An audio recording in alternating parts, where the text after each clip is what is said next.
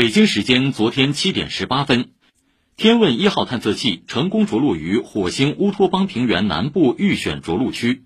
我国首次火星探测任务着陆火星取得成功。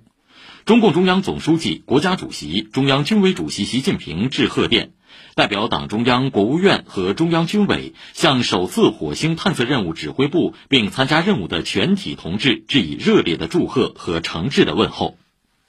习近平在贺电中指出，天问一号探测器着陆火星，迈出了我国星际探测征程的重要一步，实现了从地月系到行星际的跨越，在火星上首次留下中国人的印记。这是我国航天事业发展的又一具有里程碑意义的进展。你们勇于挑战、追求卓越，使我国在行星探测领域进入世界先进行列。祖国和人民将永远铭记你们的卓越功勋。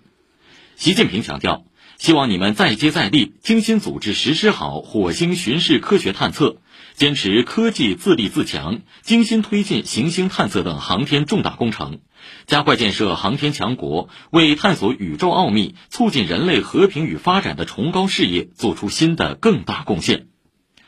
中共中央政治局常委、国务院副总理韩正在北京航天飞行控制中心观看天问一号探测器实施火星着陆情况。中共中央政治局委员、国务院副总理刘鹤在现场宣读了习近平的贺电。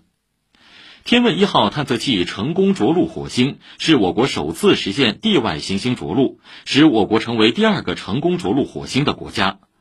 中国国家航天局与欧空局、阿根廷、法国、奥地利等国际航天组织和国家航天机构开展了有关项目合作，将共同为探索宇宙奥秘、增进对火星演化的认知、了解生命起源等贡献智慧和力量。